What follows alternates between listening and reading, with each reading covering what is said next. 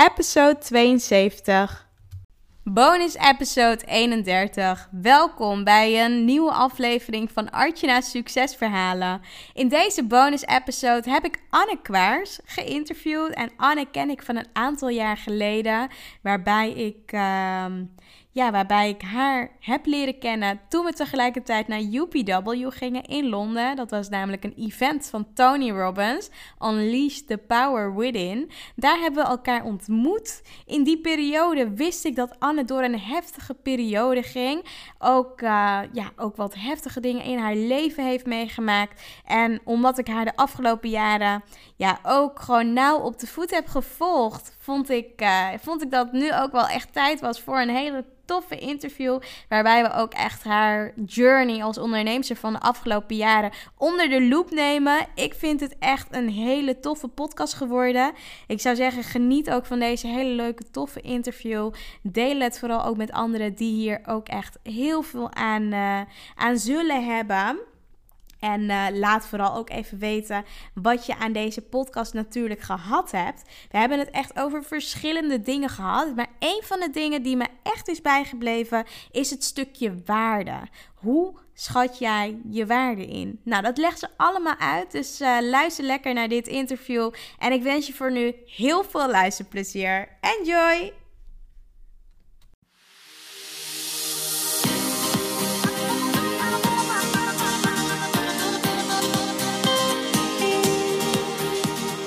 Welkom bij Artjana's Succesverhalen. Mijn naam is Artjana van Artjana Stories en leuk dat je luistert. Ik ben storycoach, zichtbaarheidsexpert en ik bruis van de energie om jou te helpen naar meer succes in jouw leven. Dagelijks help ik ambitieuze vrouwen om vanuit hun ware kern vol vertrouwen zichtbaar te worden. In deze podcast neem ik je mee op de weg naar succes, de ups en downs en datgene wat vaak niet publiekelijk gedeeld wordt. Get ready! Ik wens je heel veel luisterplezier.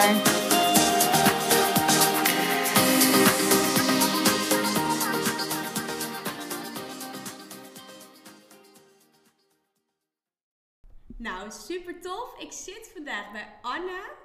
En we zitten in een heel mooi, ja, het lijkt net een landhuis. Dat is het ook. Dat is het ook, ja. Ja. Nee, super tof. Ik wil je welkom heten in de podcastshow natuurlijk. En ik heb er echt heel veel zin in. Ik vind het echt heel leuk om, eh, om jou nu te mogen interviewen. Dus Thanks. welkom. Thanks. Super leuk. En voor de mensen die jou nog niet kennen, wie is Anne? Ja, mijn naam is Anne Kwaars. Ik begeleid vrouwelijke ondernemers op het gebied van marketing en sales en persoonlijk leiderschap. Ehm, en ik zeg tegenwoordig wel, volgens mij is dit nu de eerste keer dat ik dat zo ga zeggen, maar het gaat voor mij om de quest for greatness. En daar zit voor mij een, een aantal lagen in. Praktisch help ik natuurlijk gewoon vrouwen om heel goed te verdienen met het werk wat ze voelen dat ze te doen hebben. Ehm, maar het zit hem ook in hun eigen grootheid ontdekken en voor hun visie te staan, voor hun waarde, voor hun boodschap in deze wereld en daar ook echt grote impact mee te maken. Ja, mooi. Ja, super mooi. En ja, deze omgeving is voor mij best wel nieuw. We zitten nu tussen Haarlem en Heemstede, las ik nog in mijn appje. maar waar zitten wij nu precies? Ja, dit is eh Huis Leidduin heet het. En het is ehm, in Vogelenzang. Ja ik, Ja. ik wist helemaal niet dat er een plaats was die zo heette totdat ik hier kwam. Ja, Maar meer in de bossen, ja. Het is, ja eh, het wel is, mooi. Ja. het is fantastisch om Ja. hier te werken. Ja, absoluut. Ja, ja. super. En hoe ben je hier trouwens gekomen? Woon je hier in de buurt of woon je er juist niet in de buurt? Nou, ik heb. ehm, nou, om, om je een idee te geven van mijn zwerftocht door, eh, door Nederland. Ik heb 30 jaar in Zeeuws-Vlaanderen gewoond. Dus het onderste stukje van Zeeland. Toen ben ik in 2018 naar Baarn gegaan. ehm, en toen heb ik daar een jaar gewoond. En nu woon ik in Zandvoort, pal aan zee. Dat bloedkruid waar het niet gaan kan. Ik wilde weer terug naar de zee. Ik, Oh eh, ik heb nu een huis wat eh, echt rechtstreeks uitkijkt op de zee. Ja. Ehm, maar ik wilde niet meer thuis werken uiteindelijk. Dus ik heb nu lekker mijn, eh, mijn eigen stekken hier. Ja. En dat voelt goed. Ja. Ja, super tof. Ik, eh, ja, ik zou het zeker iedereen aanraden. Het is echt een prachtig plekje hier. Ja. En ik snap ook wel, want als je in de buurt van Zandvoort woont, is het best wel dichtbij ehm, ja, om hier naartoe te komen, volgens mij. Mhm. Volgens mij is het wel allemaal te doen. Ja. ja. Ja, tof. En ja, waar ben je nou precies opgegroeid? Ben je ook in deze omgeving opgegroeid? Of is dat weer heel ergens anders geweest? Nee, ik heb dus 30 jaar in Zeeuws-Vlaanderen gewoond. En ehm, dus dat is eh, het stuk van Zeeland wat tegen België aangeplakt zit. Ja. Ik werd vroeger wel eens, eh, zei ik wel spottend, ik ben een soort reserve Belg. Ehm, en dat is compleet anders dan hier. Het is veel dorpser, is dat een woord? Nou, I don't know. Maar goed, dus de Randstad is pas iets wat nu van het laatste jaar is. Ja. Waar, die ik heb moeten leren waarderen.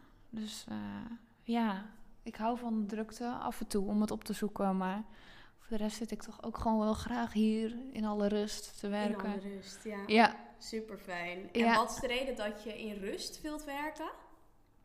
ehm, nou, dan voel ik mijn eigen boodschap meer. Dus het klinkt misschien een beetje wazig, maar ik merk dat ik eh, eigenlijk door alles geïnspireerd kan worden om me heen. Maar daardoor minder voel wat in mij zit, wat naar buiten wil komen. Ja, ik hoop dat je me nog kan volgen. Ja, tuurlijk. Maar ja, dat, dat voelt voor mij als. ehm, dan sluit ik me echt letterlijk af voor de, de ruis van buitenaf. Ik vind het heerlijk om onder de mensen te zijn, en zo is het niet. Maar ik heb ook echt nodig. Ik schrijf veel bijvoorbeeld. Dat vind ik gewoon heel tof om te doen. Voor blogs, voor eh, trainingen die ik geef. ehm, nou, speeches die ik voorbereid. eh, events die ik doe. Webinars die ik geef. Dat, ja, weet je, dat, de basis is voor mij vaak schrijven. En ik, ik kan me niet concentreren als er honderd mensen om me heen zitten te ratelen. ja. Dus, dus ik heb gewoon die rust nodig. Dan ben ik op mijn best en op mijn productiefst. En dan verlies ik eigenlijk ook minste energie. Ja, ja, helemaal begrijpelijk hoor. Dat, eh, ik denk dat, eh, dat veel mensen daar, daar ook wel behoefte naar hebben, maar soms nog niet echt tot dat plekje of tot dat puntje kunnen komen. Waardoor ze dus die stap gewoon niet zo snel zetten. Dus dat, eh, ja, alleen maar respect voor dat je dat wel doet. En ik denk dat daar juist ja, gewoon heel veel moois uit, eh, uitkomt en kan komen. En als we het bijvoorbeeld hebben eh, ja, over hele mooie plekken op de wereld. Wat is dan het mooiste plekje waar jij tot nu toe bent geweest en wat je iedereen aanraadt? Oh, wauw. ehm. Nou, er zijn er wel verschillende. Waar ik echt... eh, ik ben een aantal jaar geleden ben ik in IJsland geweest. Nou, dat vond ik echt mega mooi. Dat vond ik echt waanzinnig prachtig mooi. En eh, dus gewoon vanwege de schoonheid en de grootheid van het landschap. Mm. Ja. En, eh, en misschien nog wel het mooiste daar vond ik dat je daar echt uren kon rondrijden. En gewoon geen hond zag. Echt Mm. gewoon helemaal niemand. En dan is het dus net alsof ik. Ik was dan samen met een vriendin en wij gingen daar om te gaan fotograferen. En het was gewoon net of de natuur het had overgenomen. Wauw. Het is echt wel bizar. Ja. En dat is een hele bijzondere ervaring. Want kijk, ik kan zeggen, ik hou van het strand en, en de bossen. En ik ben in Slovenië geweest vorig jaar voor een hike. En dat was ook echt mega mooi. De, bergen waren ook prachtig. Ehm, ja, dat, dat komt ook wel redelijk in de buurt. Dus die plekken waar eigenlijk eh, de mens het nog niet helemaal verpest heeft, zeg maar. dat, dat, dat fascineert me. Ja. Maar, maar vooral om, om weer te kunnen zien van hoe waanzinnig mooi de natuur is Ja. en de wereld is. Ja, super mooi. En dan kan je ook dat stukje toelichten dat de natuur het overneemt. Wat bedoel je daarmee? Nou, kijk, als wij hier gewoon zo rondlopen en als ik eh, gewoon in Zandvoort ben, dan, dan, op, ik kijk overal zie ik sporen van de mens. Ofwel een huis, of een auto, of het circuit waar ik vlakbij woon, of een strandtent. Weet je, dan zie Ja. je de mens heeft hier gewoon de boel overgenomen. Ja. Ja. eh, zijn- zijn dingen, zijn infrastructuur neergezet. Hier leven mensen. En daar zie je dat gewoon niet. Je kan daar uren rondrijden en gewoon niemand tegenkomen, maar ook niks wat, wat door mensen gebouwd is, zeg maar. En dat vind ik fascinerend, dat er dus echt nog plekken zijn die soort van onaangeraakt zijn door mensen. ja, dat, dat vind ik fascinerend. Ja, Ja. super mooi.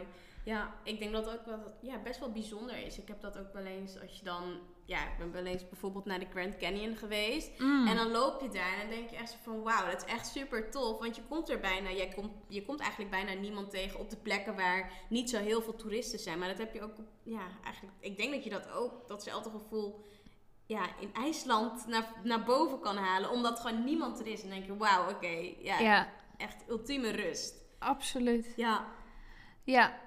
Ja, en heel veel dingen worden dan ook eh, relatief. Dat, eh, dat vind ik er wel tof aan. Ja. Ik, weet nog, ik weet nog dat ik vorig jaar in Slovenië was. En ik was ehm, samen met eh, een aantal andere ondernemers. We gingen een hike doen. Ik ben trouwens echt mezelf verschrikkelijk tegengekomen. Want het was echt fucking zwaar. oh ja. Ik had iets van 20 kilo op mijn rug. En nou, kilometers klimmen met zo'n zware bepakking vond ik toch niet heel fijn. Maar goed, ik heb het wel gedaan. Heel goed. Ehm, en mezelf daar ook over verbaasd dat dat gelukt is. Ehm, maar om terug te komen op, op dat punt. Daar ehm, heb ik ook wel gehad, als je daar dan... Ik liep daar met mijn rugzakje. En de wanden, eh, de- dus die dingen waren zo steil, die klims, dat ik gewoon letterlijk terug naar beneden zakte. Ja. Dacht, ja, alsof ik naar boven moest klauteren. En daar ben ik niet bezig met, oh, eh, wat zou de CTR zijn op mijn Facebook-ads? Of hoeveel mensen zouden naar mijn webinar komen? Of, eh, goh, wat zal ik volgende week doen in mijn business? Ik was daar totaal niet mee bezig. En dat vind ik echt lekker als ik helemaal eruit kan zijn. Ja, Maar echt volledig. volledig. Dus gewoon geen focus meer op andere dingen behalve op jezelf. Ja. Ja. Eh, Dus er zijn eigenlijk maar weinig plekken waarin ik echt volledig los kan komen van wat ik hier nu dan praktisch in dagelijks leven doe. Ja. Maar als dat kan, dat is voor mij echt een mega luxe gewoon. Dat, Ja. dat vind ik echt. Ook geen telefoon, geen mobiel. Ja, dat is hetzelfde, oké. Ja, super cool. Maar, maar dat dus, Ja. ja. Ja. Ja, tof. Ik moet ook een beetje denken aan een jungle trekking die ik ooit heb gedaan. Ik zie dat ook wel een beetje als dat hiken. Maar dat je dan echt op pa ja, paadjes terechtkomt waarvan je echt denkt van... Oh jeetje, waarom ben ik ooit hieraan begonnen? Ja. Ja, Ja, ja, ja, ja, die momenten heb ik hoor. Ja, Trust me. ja, nee, dat geloof ik zeker.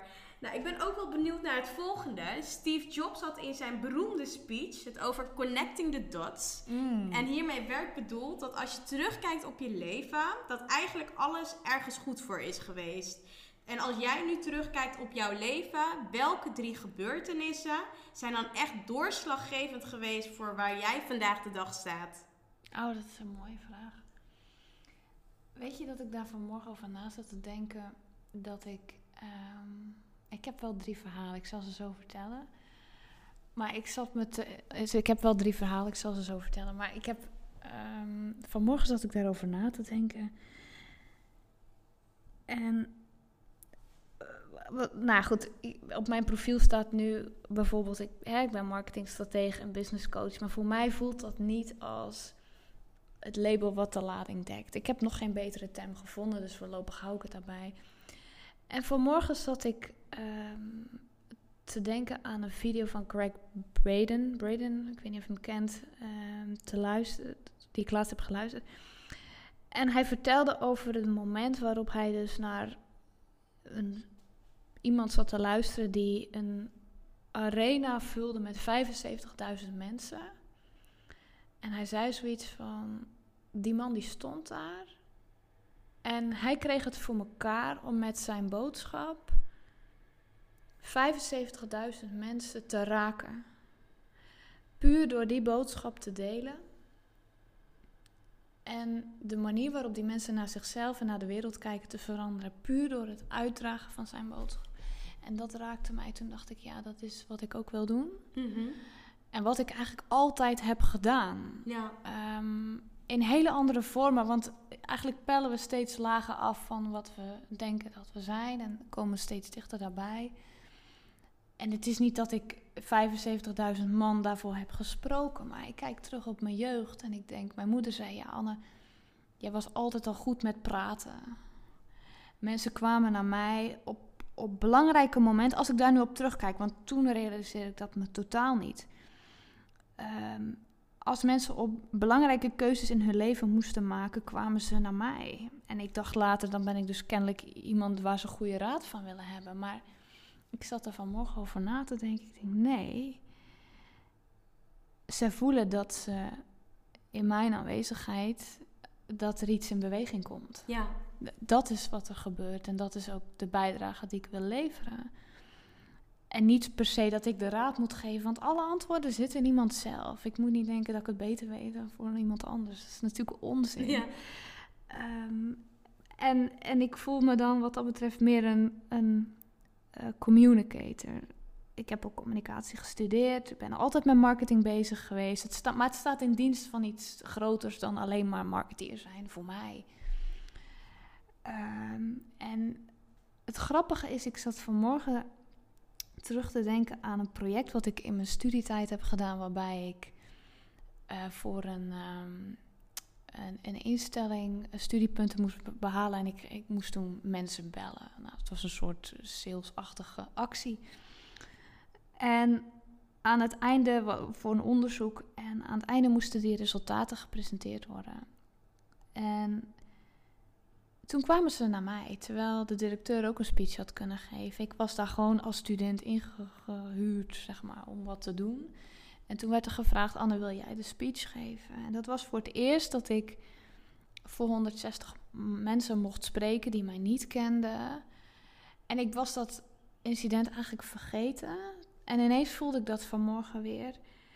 Net zoals ik met debatwedstrijden heb meegedaan. Dus ineens dacht ik, ja, ik heb altijd um, ben ik gefascineerd geweest door wat een boodschap teweeg kan brengen in het leven van mensen. Ik, als ik terugkijk naar wie me inspireren, bijvoorbeeld een Lady Gaga inspireert mij enorm, Martin Luther King inspireert mij enorm, uh, Nelson Mandela inspireert mij enorm, Oprah Winfrey inspireert mij enorm, Tony Robbins. Dat zijn allemaal mensen die allemaal op hun eigen manier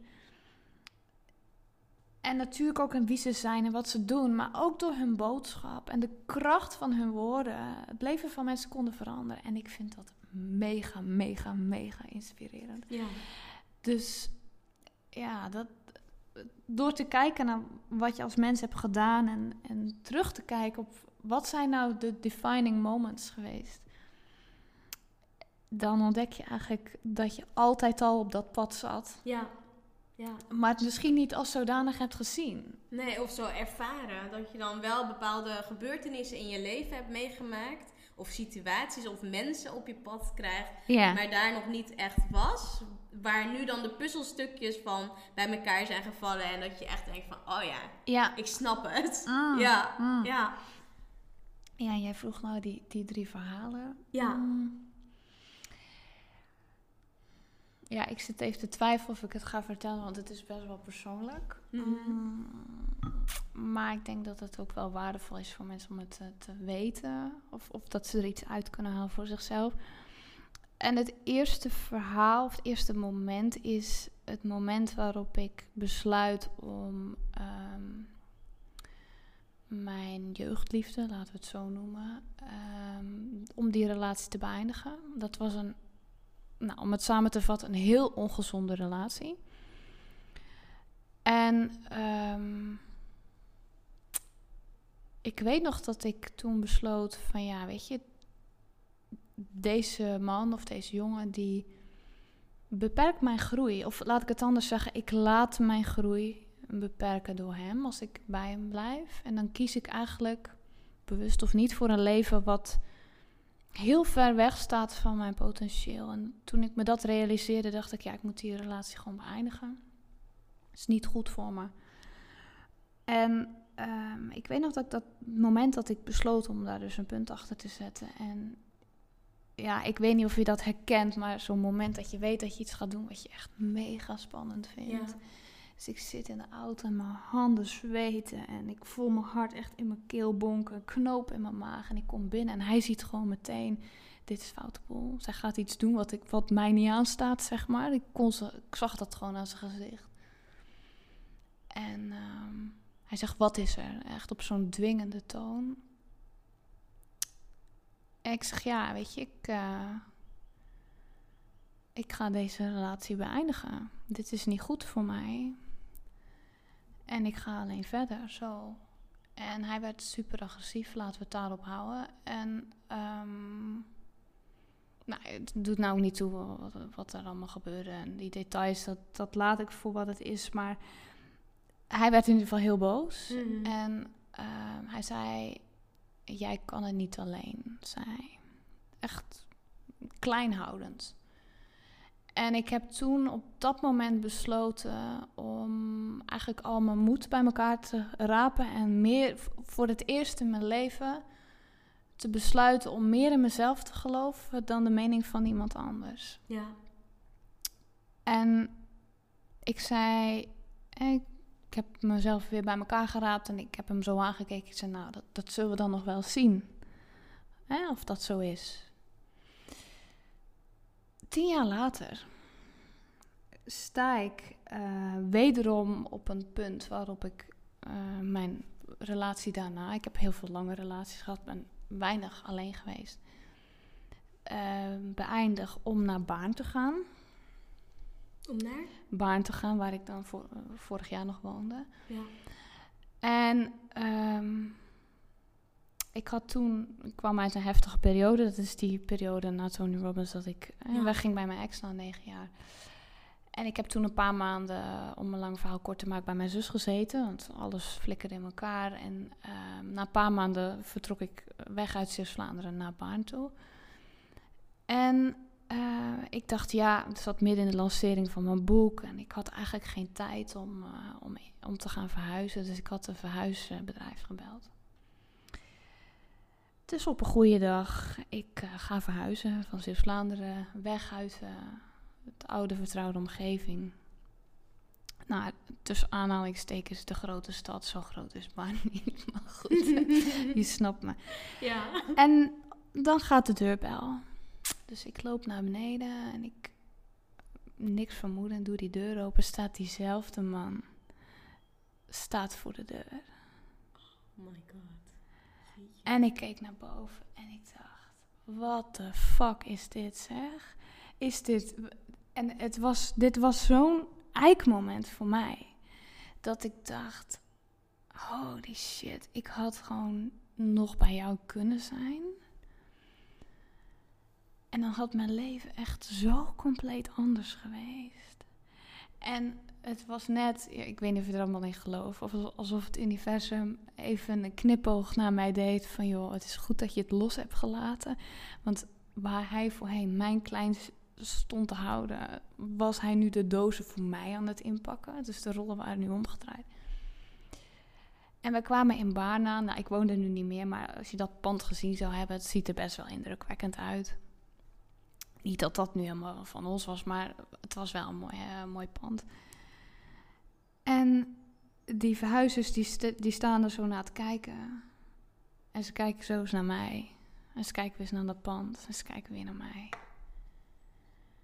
En die gast, die, dat eerste jeugdvriendje, die kijkt mij zo aan. Die zegt, ja, eigenlijk heb je het nog helemaal niet zo slecht gedaan. En toen dacht ik, ja, nu is de cirkel rond. Dit is de bevestiging voor mij. Niet dat ik zijn bevestiging nodig had. Nee. Maar de bevestiging, eh, ja, ik zit op de goede weg. En ik, ik moet me niet laten tegenhouden. Dus ik, ook daarin koos ik eigenlijk weer voor moed en voor vertrouwen. Het is niet voor niks big, bold, brave. Dat komt ook wel ergens vandaan. Ik voel ook echt dat ik de wereld moediger wil maken op een bepaalde manier. En dat, dat is daar ontstaan, weet Ja. je wel. En ehm, ik weet nog dat ik toen in diezelfde periode, voor, vlak voordat ik naar Baarn ging, ehm, besloot ik om echt dik te investeren in een coach. Ik had daarvoor ook wel een aantal keer geïnvesteerd. Alleen dat waren nooit serieus, niet heel serieuze bedragen. Of ja, nou ja, goed, dit, dit was ongeveer 20.000 euro. Dus het was een serieuze investering. En ik, ik, had, ik had dat ook niet. Ehm, maar ik weet nog wel het moment waarop ik besloot om daar ja tegen te zeggen.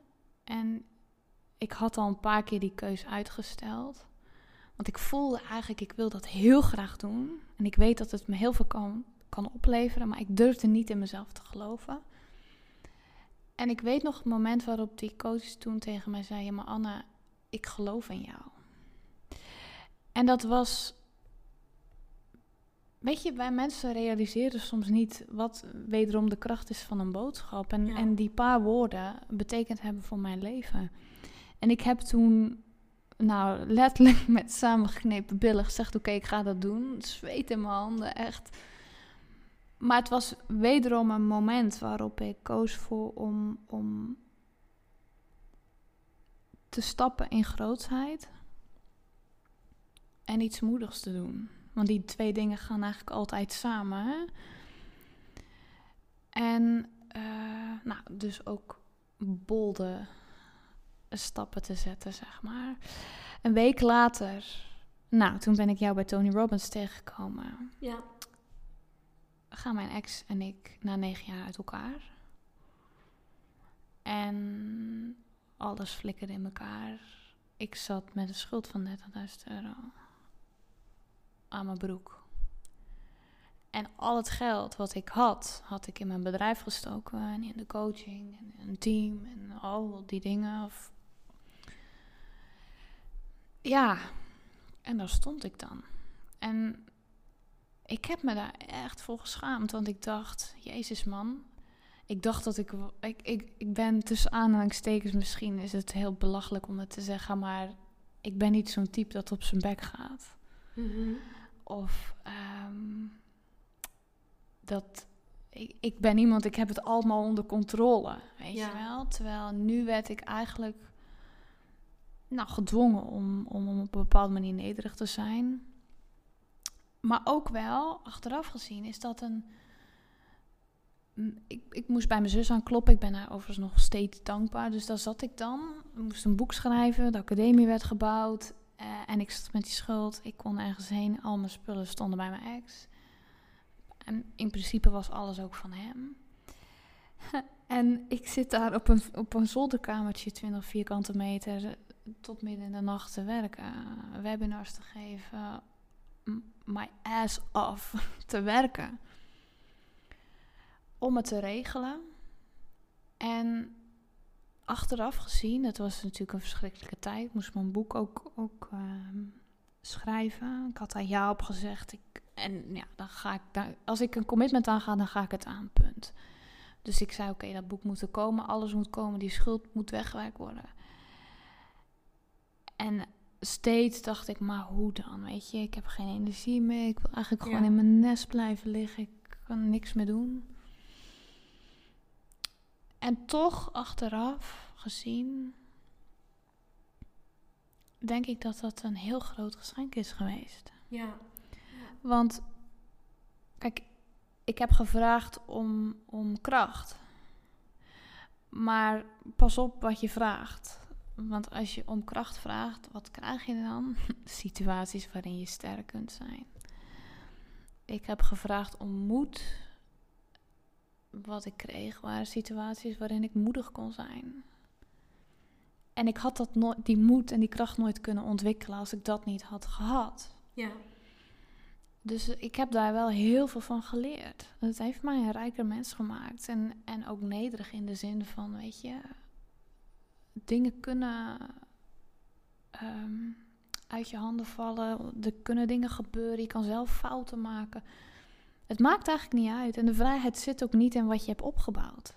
De vrijheid zit in jouw vermogen en in het vertrouwen in jouzelf dat je dingen voor elkaar kan krijgen. Dus dat, dat is eigenlijk het tweede moment waarin ik besloot: oké, ik kies voor grootheid en, en die coach begeleidt me daarmee. Nou, met alle, alle, alle impacten van dien. Ja. En het derde moment dat was uh, voorjaar 2018. Ik sprak een vrouw en zij wilde. Ik heb dan een jaarprogramma waarbij ik vrouwelijke ondernemerscoach. En zij wilde heel graag een, stap zetten met haar bedrijf. En En ze had al behoorlijk wat geworsteld met, met haar bedrijf. Het kwam niet helemaal wat lekker van de grond. En zij was daar behoorlijk over gefrustreerd. Nou, dat soort verhalen hoor ik natuurlijk wel vaker. En dat is ook niet nieuw of gek voor mij of zo. Maar in dit geval wilde zij dat heel graag doen. En ze zei, ja, ik ga even kijken hoe ik het geld bij elkaar uh, moet krijgen, bla bla bla. Een week later spreek ik haar weer. Had ze het er met een man over gehad. En haar man had gezegd: Ja, schat, moet je dat nou wel doen? Het is wel heel veel geld en bla bla bla bla bla. En ik weet niet wat er toen gebeurde, maar ik denk dat alles in mij echt, er knapte gewoon iets.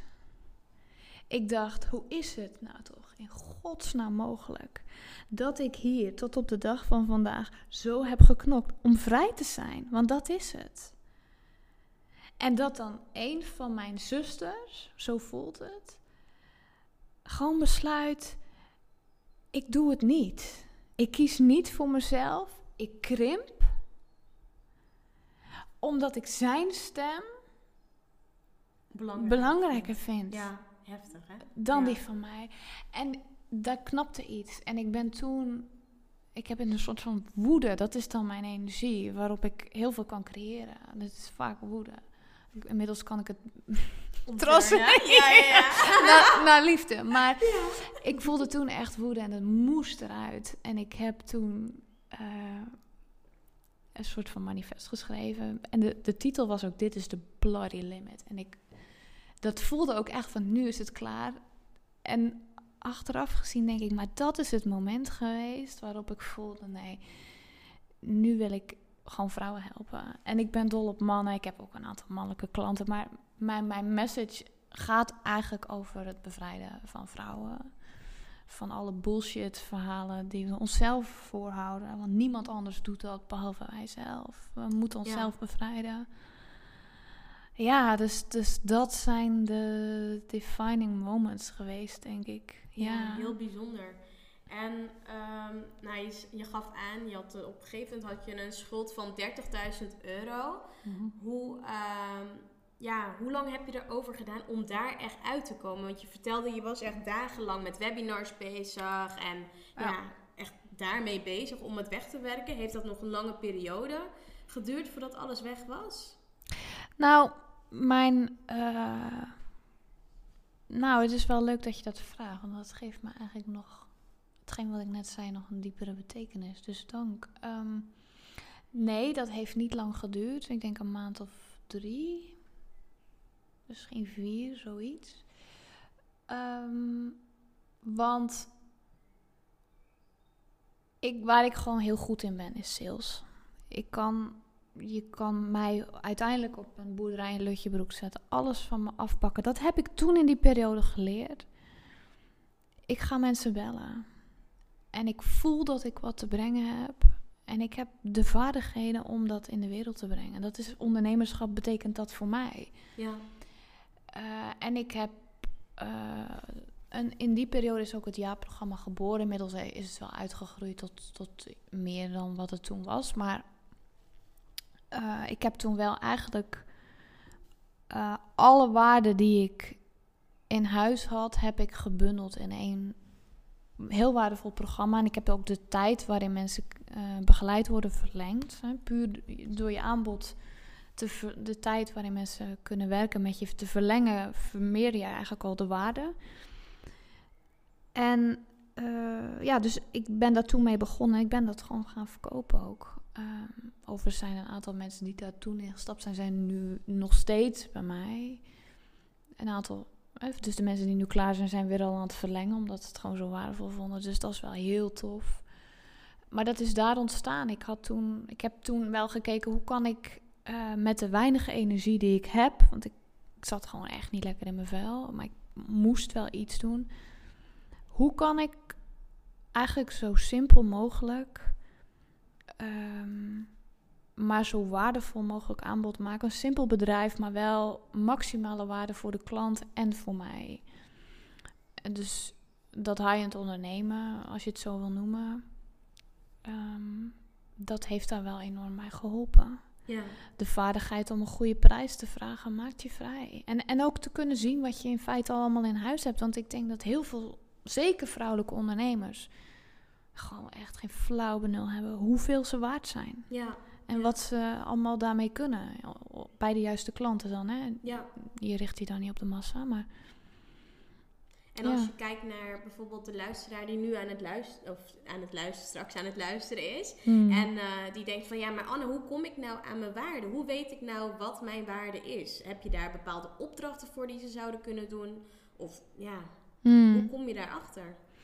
Nou ja, het begint eigenlijk met je te realiseren dat het gaat om dat eigenlijk klanten altijd betalen om een bepaald resultaat voor elkaar te krijgen. Ehm, Ze, willen ze betalen voor resultaat en voor het oplossen van een probleem. Ehm, en ehm, daar kun je ook vaak wel een bedrag aan hangen. Ik bedoel, bij mij gaan de dames in ieder geval door de ton heen in het programma, vaak ook meer. Ehm, ja, dat, dat, is, dat is iets, dat is een heel duidelijk resultaat. En wat, wat heel veel eh, coaches, consultants en trainers vaak doen, is zij zetten het proces centraal. En de hoeveelheden uren ze werken of eh, nou, wat ze dan allemaal wel niet doen. En eigenlijk is dat voor een klant helemaal niet zo boeiend. Die wil gewoon weten, joh, wat levert het op? Wat, hoe ziet mijn situatie eruit nadat je mij hebt geholpen?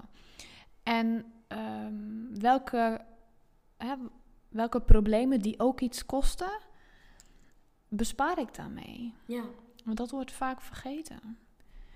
En we, we zien eh, vaak onvoldoende onze eigen waarde daarin. We, we zijn te veel gefocust op wat we zelf vanzelfsprekend vinden. ja, In plaats van wat een ander eigenlijk bereid is om te betalen om een bepaald probleem op te lossen. Want dat is waar we ervoor zijn. Hè? Dus daar begint het. ja, ja, super mooi. Ik denk dat, dat als je dat dus echt gewoon weet eh, voor jezelf, gewoon weet op te noemen en te kijken en te bekijken van oké, wat is nou echt mijn waarde en welke resultaten behalen het klanten doordat ik coach of doordat ik ehm, ja, weet je, een online programma aanbied. En welke problemen besparen ze daarmee? Nou, Mm. dan kun je inderdaad gewoon je waarde ook gewoon beter inschatten en veel beter dan dat je misschien eh, doet. Ja. ja. ja. Nee, tof. En op je website las ik namelijk het volgende. Ik daag vrouwelijke ondernemers uit om groots en succesvol te gaan ondernemen. Mm. En wat zie jij zelf als groots? Kun je dat omschrijven? Hmm. Ja, dat vind ik een leuke vraag. Nou ja, weet je, voor mij betekent groot eigenlijk ehm, dat je jezelf continu kan verwonderen over wat je nog meer in, mar- in je mars hebt. Eh, eh, Daisy Amelsbeek zat hier net. Ja. En wij hadden daar ook een gesprek over. Dat, eh, en zij noemde dat ze heel veel aan het sport is. Om, en, en dan zegt van ja, ik, daarin wordt zo duidelijk waar je grenzen liggen. Maar ook dat je ze kan, kan ehm, verleggen eigenlijk. Klopt, elke keer de uitdaging te zoeken. Ja, Ja. nou dat is, dat is een ding. Dus iedere keer weer te zien van wauw, dat is er ook nog mogelijk. En dat zit hem, het, het groot zit hem niet alleen maar in een bepaalde omzet. Dat zou de lading eigenlijk, of dat zou het tekort doen voor mij in ieder geval. Groot gaat ook over natuurlijk dikke business draaien, heel praktisch, maar ook jezelf dus verwonderen over wat je allemaal in je mars hebt. Ook de grootheid van anderen kunnen zien. Zeker bij coaching vind ik dat we vaak meer redder zijn dan leider. Dus eh, groot durven staan voor je visie. eh, ook lef, echt gewoon lef tonen. Ik denk dat dat heel belangrijk is. Ehm, en grote impact maken in deze wereld. Ja. Dat is groot voor mij. ja, super mooi. Big and bold. Yes, Ja. yes. Ja. Ja, nee, mooi. En stel dat een luisteraar bijvoorbeeld een keer of wel eens klein wordt gemaakt door zijn of haar omgeving of door haar omgeving. Mm. Wat is dan jouw advies in deze situatie en wat zou degene dan het beste kunnen doen? Mm. Nou, het begint denk ik ook om te beseffen dat niemand jou klein houdt. Jij kiest ervoor om jezelf klein te laten houden. Ehm, ja, ik denk dat dat eigenlijk wel de, essen- ja, Ja. dat de essentie is. En natuurlijk, ik bedoel. ehm, natuurlijk vervallen mensen daar wel eens in terug. En dat, dat is ook helemaal niet erg. Maar ik denk dat je wel moet beseffen dat, dat er niemand op deze wereld is die jou gevangen houdt. Figuurlijk gezien. Behalve jijzelf. Vrijheid zit echt in jouzelf. Ja. En in jezelf ook toestaan om precies te zijn wie je bent. En helemaal oké te zijn met whatever. Weet je, als jij voelt dat je niks meer te verbergen hebt, niks meer te beschermen of voor op te komen of te verdedigen, dan ben je echt fucking powerful. En dat fascineert mij. Ik denk dat we uiteindelijk nooit met de buitenwereld in gesprek zijn, maar altijd met onszelf en de oordelen en de twijfels en de overtuigingen, die conditionering die in ons zit. Ehm, en als je dat kunt zien, dat de buitenwereld gewoon niet meer is dan een reflectie van wat er van binnen zit. Ja, dan, dan wordt alles eigenlijk heel simpel. Ja, ja. Voor mij. Ja, klopt. Ja, Herken dat je dat? geloof ik. Ja, ik herken het wel. Want het is ook vaak een reflectie. Want je bent vaak degene... Ja, je bent zelf vaak de persoon die tegen jezelf praat. Of die dan een stemmetje weer hoort. En waarbij je dan denkt... Oh ja, maar... Ja, dat je het dan... Ja, hoe zeg je dat? Naar buiten uitzendt. Of niet letterlijk naar buiten uitzendt. Maar wel denkt van... Oh ja, dat komt natuurlijk doordat... eh, dit en dit en dit... Ja, gebeurt. Ja, Mm. ja. Nee, ik, eh, ja, ik herken het wel, maar het is niet waardoor ik me laat leiden. Ik doe het ook gewoon. En ik denk, ja, vaak denk ik, ja, weet je, kijk ook vaak naar het grotere plaatje van, ja, ik weet gewoon wat, wat, ja, wat voor impact het heeft als ik het juist wel doe. En wat voor impact het heeft als ik het niet doe. Mm. En ja, eigenlijk het grotere plaatje voor ogen houden. Ja, Ja. dat is mooi. Ja. Dat is tof. Ja, nee, super. En nou, wat ik dus ook las, nou, je bent dus op dit moment business coach. Ik weet niet of ik je zo mag noemen of dat dat meer is. Je kon Ja. niet echt een, een naam aangeven.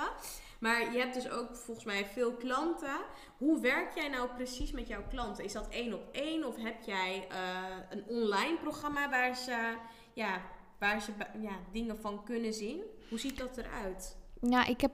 eh, het is een combinatie om. eh, Dat is het korte antwoord. Ik heb een jaarprogramma. eh, dus ik begeleid mensen een jaar.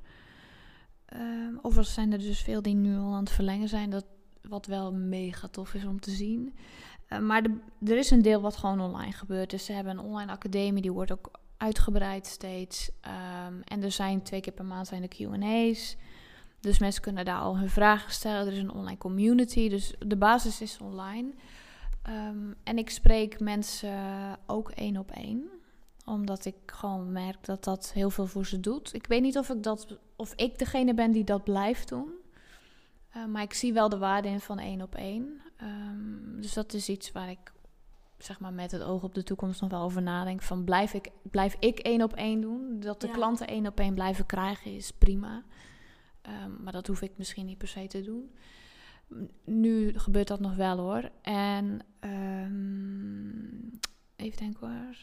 Ja, en dan heb ik een aantal eh, live tweedaagse erin zitten. Oh ja. Dus we hadden. ehm, Ik zag hem laatst voorbij komen, Ja. volgens mij. Ja. ja, ja, dat is wel echt heel mooi om dat te zien. Want mensen die. ehm tuurlijk, online kun je superveel doen, maar de echte connectie. Je, ik merk gewoon in de groep, want het is voor een deel dus groep en voor een deel één op één.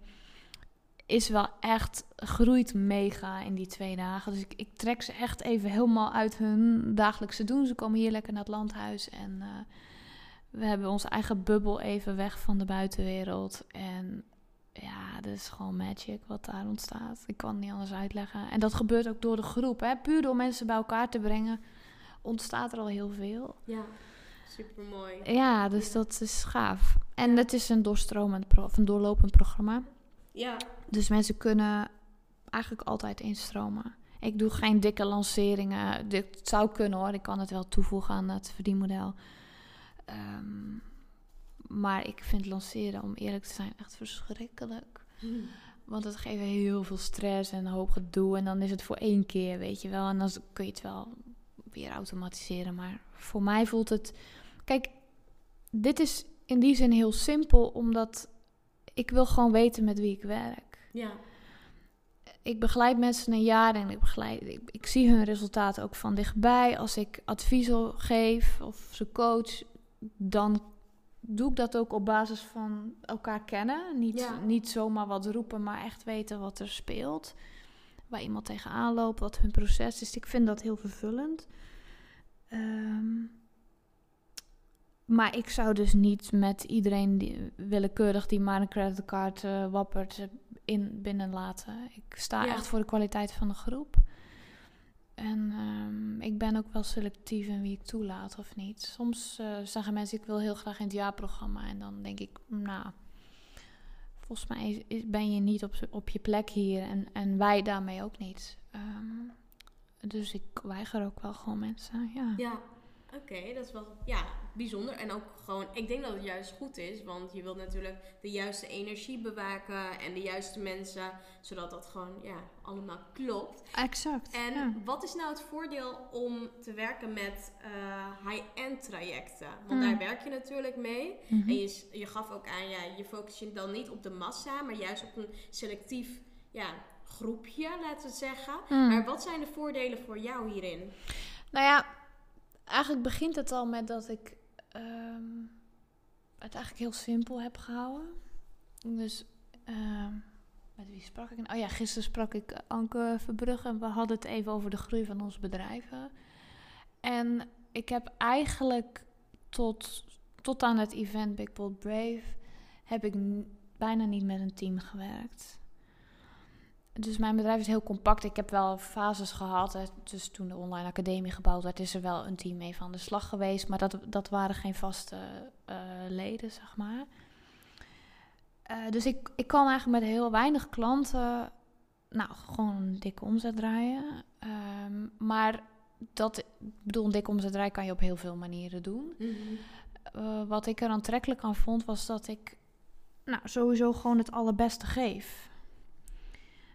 Ehm, en dus niet soort van mijn waarde inhoud of mezelf inhoud om maar te zorgen dat het betaalbaar blijft. Ik ben echt gaan kijken, oké, hoe kan ik mijn allerbeste waarde geven, wat mensen echt helpt en wat ze ook echt willen.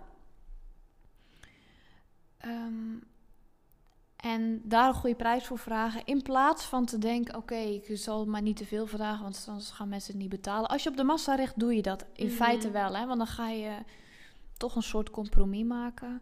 Ik had er helemaal geen zin in. En het, en het nadeel daarvan is ook: weet je, je, je hebt gewoon een hoop gemanaged. Ja.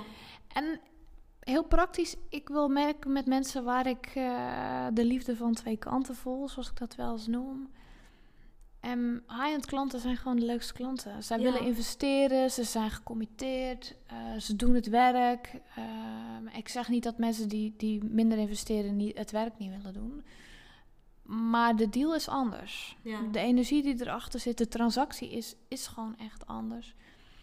Ik merk dat, eh, ik heb natuurlijk in het begin ook wel eh, lagere prijzen gevraagd. En nou, het is nou niet dat ik onbetaalbaar ben, hè, maar meer eh, wat, wat iedereen doet. En mensen kwamen niet opdagen of eh, deden hun werk niet. Ik eh, zat dan tijd voor ze vrij te houden en dan kwamen ze gewoon niet, weet je wel, dat soort dingen. Toen dacht ik, ja, het heeft eigenlijk ook geen pijn gedaan, die stap. Ja. En soms, ja, klinkt een beetje gek, maar het kan goed zijn om, om die pijn even te voelen van het investeren. En dat doe ik zelf ook, hè, even voor de goede orde. En dan gaat het dus niet over dat wij per se al, hè, dat iemand pijn willen doen, maar gewoon dat iemand buiten uitgedaagd wordt door die financiële prikkel om echt uit zijn comfortzone te stappen en het commitment met zichzelf aan te gaan. Ja. Want dat is wa- wat er nodig is voor transformatie. En dit model, dat high-end, werkt heel goed als je mensen begeleidt bij iets complex, een complexe verandering. Ehm, en, en coaching is vaak zoiets. Ik bedoel, mensen komen zichzelf tegen. Dat weet jij denk ik ook Ja. in zo'n proces. En je wil niet dat dat een soort vrijblijvendheid is. Als dat echt impact wil hebben, dan, dan moet je mensen echt uitdagen om een stap te zetten. Dus ja, dat is voor mij de reden. En kijk, als je alleen maar een training wil geven en, en kennis wil overdragen, is natuurlijk wat anders dan echt een transformatie ehm, Ja, teweeg brengen. ja zeker. Ja. Dus ik zeg niet dat een high-end is, is heel interessant als jij in een trainers, coaches, adviseurs eh, branche zit, zeg maar. Daarbuiten is mijn zicht iets minder erop, maar ja, het is dat eigenlijk. Ja, Ja, mooi. Ja, super mooi. Ik denk dat je dat, dat ook wel goed hebt toegelicht. En dat, dat voor mensen die dus eigenlijk niet bekend waren met wat is nou een high-end traject, daar ook veel beter zicht op hebben. En ja, wanneer zou jij dus iemand aanraden om een high-end traject af te sluiten? Wat voor kwaliteiten zou diegene moeten hebben? Na het begin denk ik met...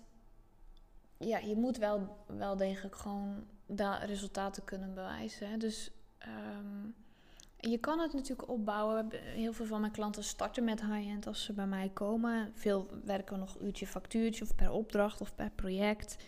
En dat gaandeweg gaan die werken ze toe naar een, meer een, een programma eigenlijk. Ehm, natuurlijk, je moet wel uh, kennis van zaken hebben. Dus alles wat je roept, dat, dat heb je doorleefd. Dat komt niet alleen uit een boekje. Dat, dat, je bent er zelf het levende bewijs van. Je hebt daar ook je ervaring en je, je expertise in. Uh, je hebt echt een visie over wat er nodig is om tot resultaat te komen. Ik denk dat dat heel belangrijk is. Uh, dus dat is natuurlijk één. Um, je moet ook de drive hebben om um, nou, iemand echt op de beste manier te helpen. En ook soort dat zo, zo voelen dat je zegt: nee, fuck it. Weet je, dit is wat ik, hoe ik het doe. Mm. Take it or leave it, maar ik doe geen concessies aan hoe ik je wil helpen. Hier sta ik voor. Dus het vraagt ook moed. Ik denk niet dat je high-end kunt ondernemen als je geen lef hebt. Je hebt echt wel een paar ballen ja. om, om dat te doen. Want het is niet wat de massa doet. Het vraagt heel veel lef. En er zijn ook altijd mensen die zeggen: Hoe durf je het te vragen? Ik had laatst een gesprek met iemand die zei: Ja, je vraagt net zoveel als onze managing director. Ja, dat kan. Ja. Uh, goed, ik, uh, ik denk dan alleen. Absoluut. Ja. Dus ja. je, moet, je moet ook.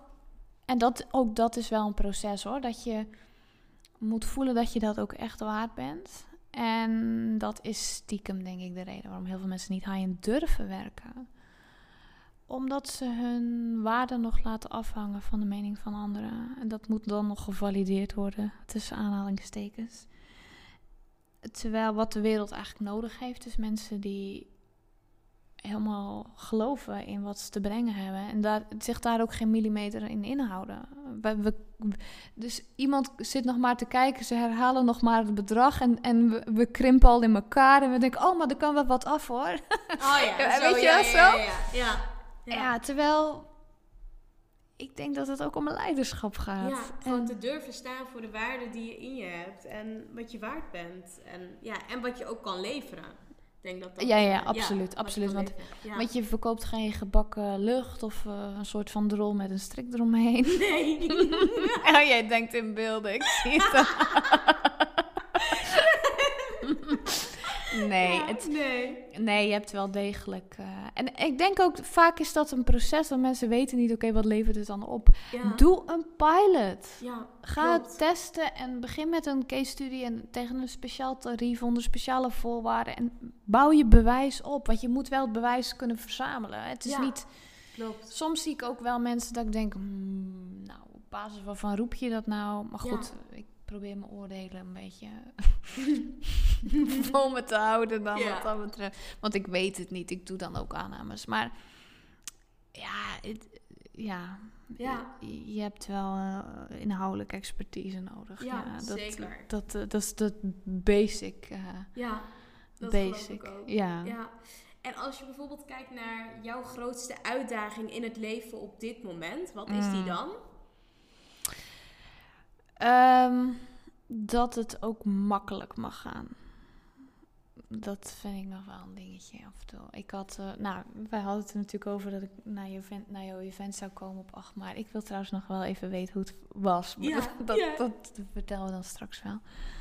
Ehm, en ik had gewoon te veel dingen gepland. En ik kan in mijn drive soms voorbij gaan aan wat eigenlijk goed is qua energie voor mij. Ik moet eigenlijk gewoon ehm, iets creëren en dan bam de wereld in en dan weer even drie dagen niks doen. Dat, zo, zo werkt het voor mij het allerbeste. Dan ben ik eigenlijk op mijn allerbest.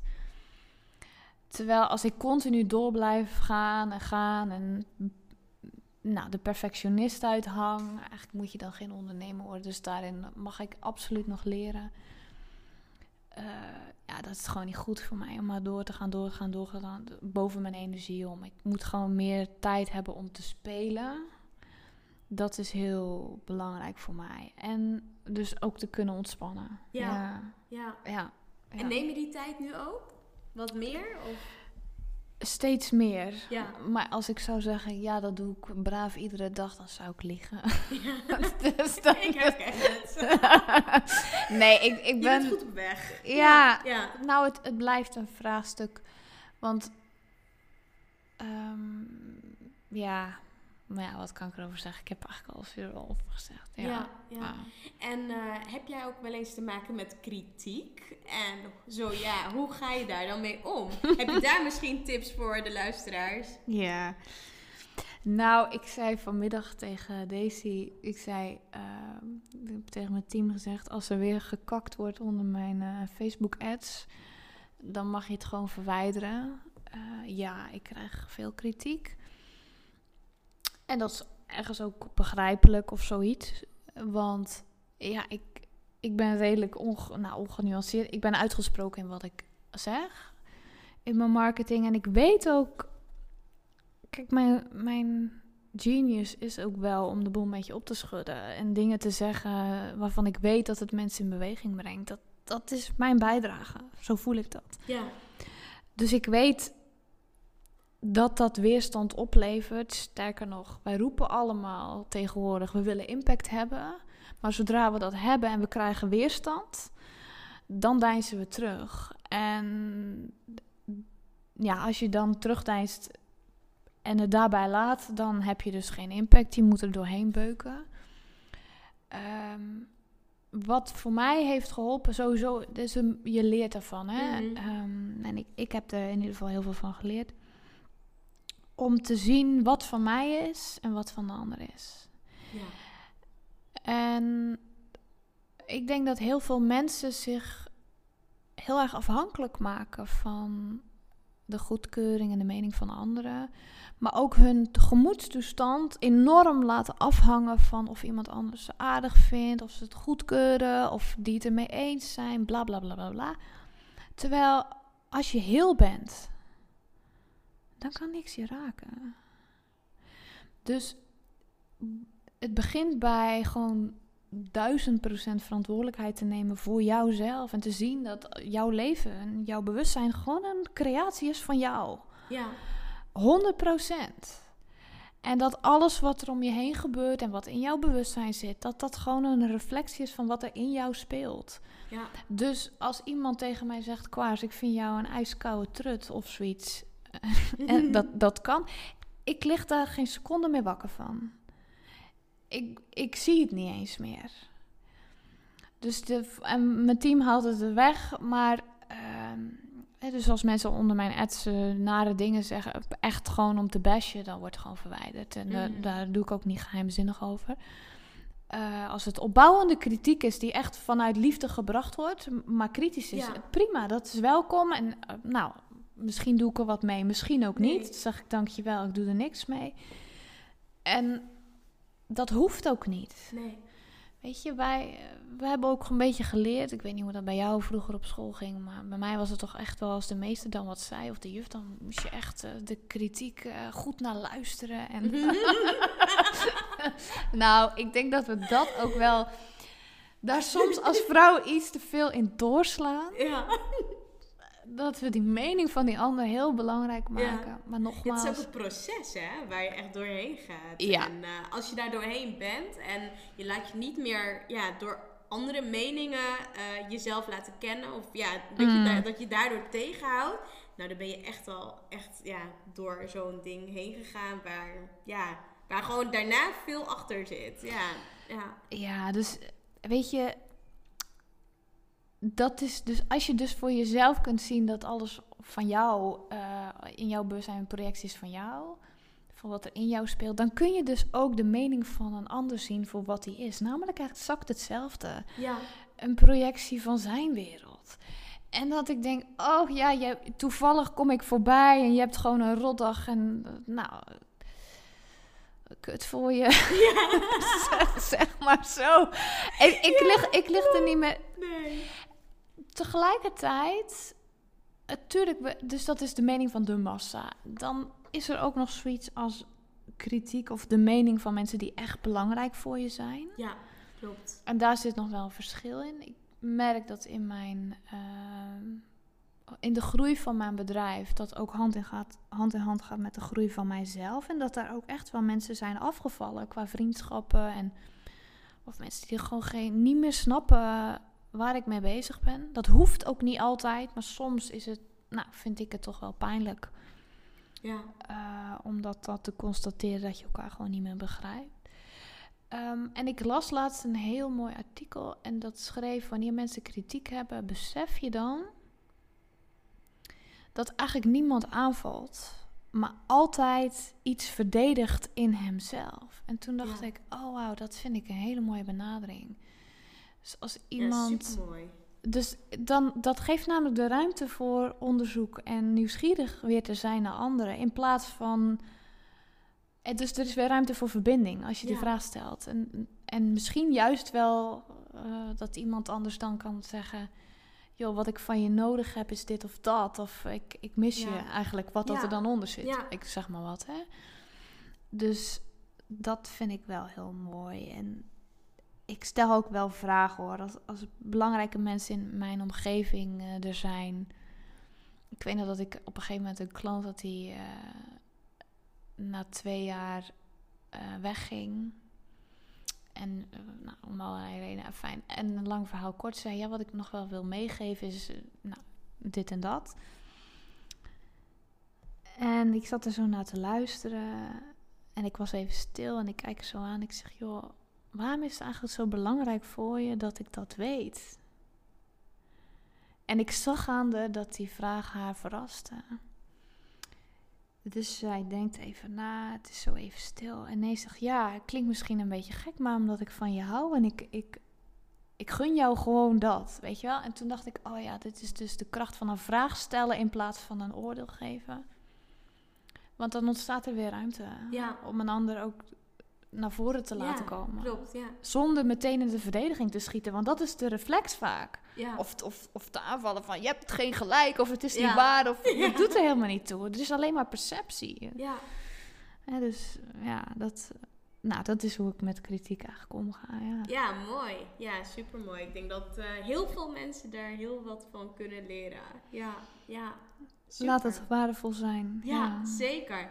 En waar ik ook wel benieuwd naar ben is, uh, wat zijn jouw plannen voor aankomend jaar? Wat ga je allemaal doen? Oh ja, nou, ja, ik was gisteren bezig met mijn nieuwe businessmodel. Um, nou, het jaarprogramma gaat natuurlijk wel gewoon door. Um, ik zit even te denken, ja, ik ben bezig met een nieuw boek. oh. ja. Ja, het wordt iets heel anders dan expert tips voor nooit meer concurrentie. Ja. Uh, het wordt bigger en bolder en braver dan de meeste van mij kennen. En daar wil ik het even bij laten.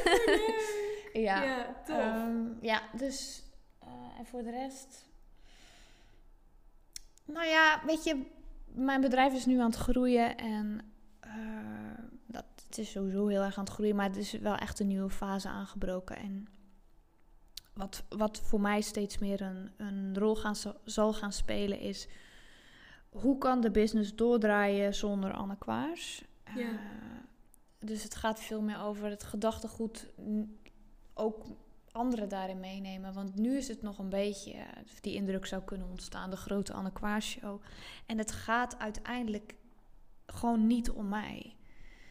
Het gaat om het gedachtegoed... Um, wat een verschil maakt in het leven van vrouwen in dit geval. en dat kunnen ook anderen zijn die dat dragen. En voor nu is het prima dat ik het gezicht ben. En zo is het ook gegroeid en dat is oké. Maar Big Bold and Brave staat voor zoveel meer dan alleen Anne Kwaars. En dat, uh, ja, dus niet alleen qua gedachtegoed, maar ook qua business. Dat het ook kan draaien zonder mij.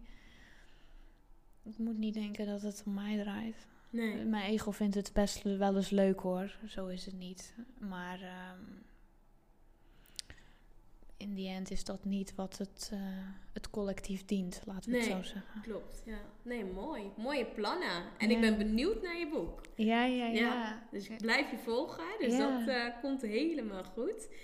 Um, ja, heb jij ook nog een afsluitende boodschap of uh, een advies wat je aan mensen wil geven of aan de luisteraar mee wilt geven? Ja, vergeet nooit je waarde. Ja, ik denk dat dat wel mooi is. Ik denk ook dat dat wel een beetje het rode draad in ons gesprek is geweest. Ja, super tof. Ja, ik wil jou sowieso bedanken. Graag. Misschien dat je ook nog wilt delen. Waar kunnen mensen jou vinden? Ja, ze kunnen mij uh, gewoon vinden op Instagram en Facebook en op annekwaars.com. Dus kwaars is met de Q van Queen. dus uh, kwaars is Q-U-A-R-S.com ja, of volg me op Facebook of Instagram, dan, uh, dan vind je me. Ja, superleuk. Dus, ja. Dankjewel, Atjana. Dank je bedanken. Thanks. You're welcome.